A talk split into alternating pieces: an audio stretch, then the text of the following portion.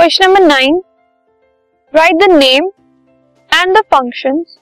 of parts of the hind brain hind brain के जो parts होते हैं, उनके नेम्स और फ़ंक्शंस लिखने हमें। तो हिंड ब्रेन के तीन रीजन होते हैं सेरेबेलम पॉन्स और मेड्यूला ऑब्लोंगेटा सेरेबेलम क्या है? It is responsible for voluntary action जो हमारी विश से, हमारी विश से, हम विल से एक्शन करते हैं, उनको, उनके लिए रिस्पॉन्सिबल होता है सेरिबेलम और हमारी बॉडी का पोस्चर और बैलेंस बनाने के लिए रिस्पॉन्सिबल होता है।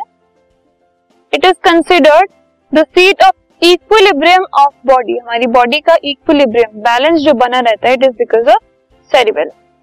pons it act as a bridge carrying sensory and motor impulse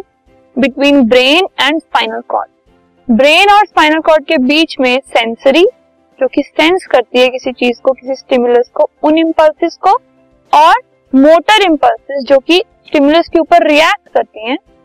उनको, उनके बीच में एक ब्रिज बनता है। ठीक है? ये ब्रिज का काम करता है, जो कि ब्रेन से और स्पाइनल कॉर्ड के बीच में इन दोनों के ट्रांसफ़र को रेगुलेट करता है। नेक्स्ट है medulla oblongata it has reflex centres to control involuntary actions involuntary actions जो हैं वो मेडुला ऑब्लोंगेटा के अंदर होते हैं, उसमें रेगुलेट होते हैं, जैसे कि हार्ट बीट हार्ट बीट पे हमारा कंट्रोल नहीं है it is involuntary blood pressure breathing movements coughing sneezing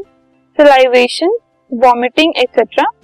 ये सब जो इनवोलेंट्री एक्शन होते हैं, ये मेडुला ऑब्लोंगेटा में रेगुलेट होते हैं। This podcast is brought you by Hubhopper Shiksha Abhiyan अगर आपको ये पॉडकास्ट पसंद आया तो प्लीज़ लाइक शेयर और सब्सक्राइब करें और वीडियो क्लासेस के लिए शिक्षा अभियान के यूट्यूब चैनल पर जाएँ।